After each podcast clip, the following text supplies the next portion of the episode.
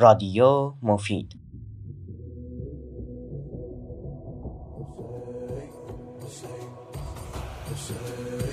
سلام خدمت شنوندگان رادیو مفید. این دومین قسمت از پادکست محرم هست و در این برنامه با یکی از مسئولین مؤسسه حفظ و نشر آثار امام خمینی حجت الاسلام پویا مصاحبه ای داریم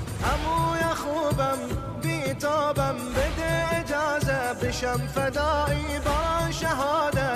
آمادم شجاعم از نسل کربلا یک تکه از جغرافیای زمین آشورا یک گوش از گذشت زمان نیست تا در اوراق تاریخ گم شود و هر از چندگاهی دستی آن را ورق بزند یا شاعری آن را بسراید یا مرسی خانی آن را به عذا بنشیند. کربلا نماد همه تاریخ و آشورا آرزوی همه زمان هاست.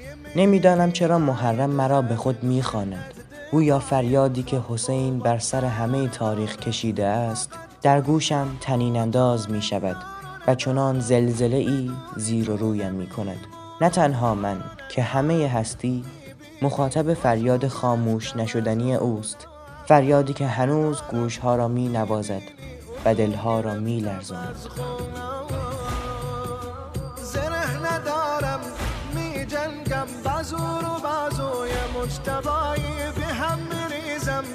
لشکر را شبیه بابا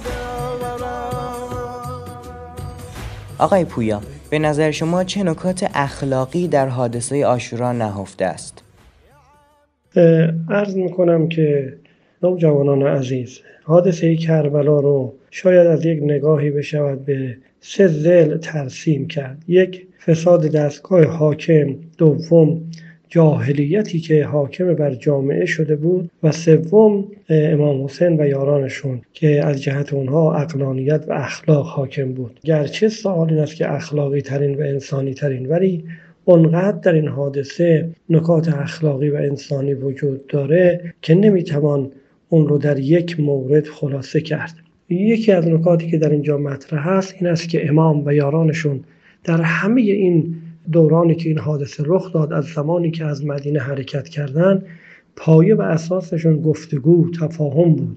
لذا هر جا که می‌رفتن خطبه میخواندن صحبت می‌کردن و خودشون رو معرفی می‌کردن باز بر این نکته تاکید داشتن که بیایید با هم صحبت کنیم. بیایید بگذارید ما حرف خودمون رو بزنیم و شما هم سخن بگویید تا شاید به تفاهم برسیم.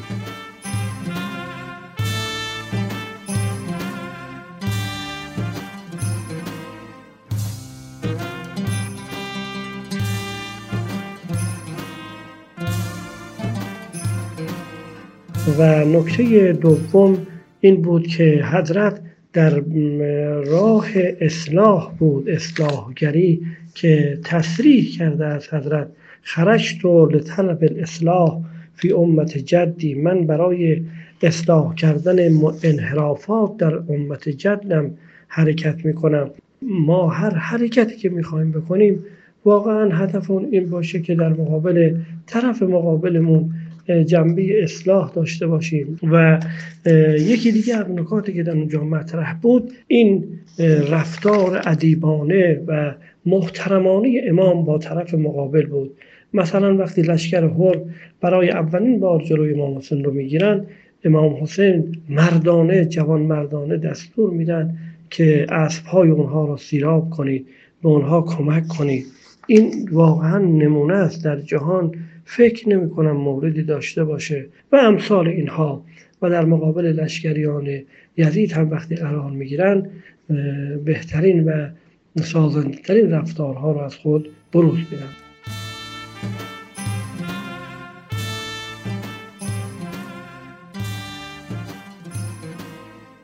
من محمد جبیر انصاریان هستم و در این قسمت از برنامه می‌خوام به معرفی یکی از کتاب های تاثیرگذار در واقعه کربلا بپردازم. کتاب پدر عشق پسر. داستان کوتاهی به قلم سید مهدی شجاعی که بیش از 35 چاپ اون از نشر نیستان روانه بازار شده. پدر عشق پسر فرازهایی از زندگی حضرت علی اکبره که از زبان اسب حضرت علی اکبر روایت میشه و مخاطب راوی در داستان لیلا مادر اون حضرت. کتاب 87 صفحه و 10 فصل داره که بخش پایانی اون به شهادت حضرت در کربلا اختصاص داره. قسمت کوتاهی از کتاب رو میشنویم چه خوب شد که نبودی لیلا. کدام جان می‌توانست در مقابل این مناسبات عاشقانه دوام بیاورد؟ تو می‌خواستی کربلا باشی که چه کنی؟ که برای علی اکبر مادری کنی؟ که زبان بگیری گریبان چاک دهی؟ که سینه بکوبی که صورت بخراشی؟ که وقت رفتن از مهر مادری سرشارش کنی؟ که قدمهایش را به اشک چشم بشویی؟ تا فردا شب و پادکستی دیگر خدا نگهدار.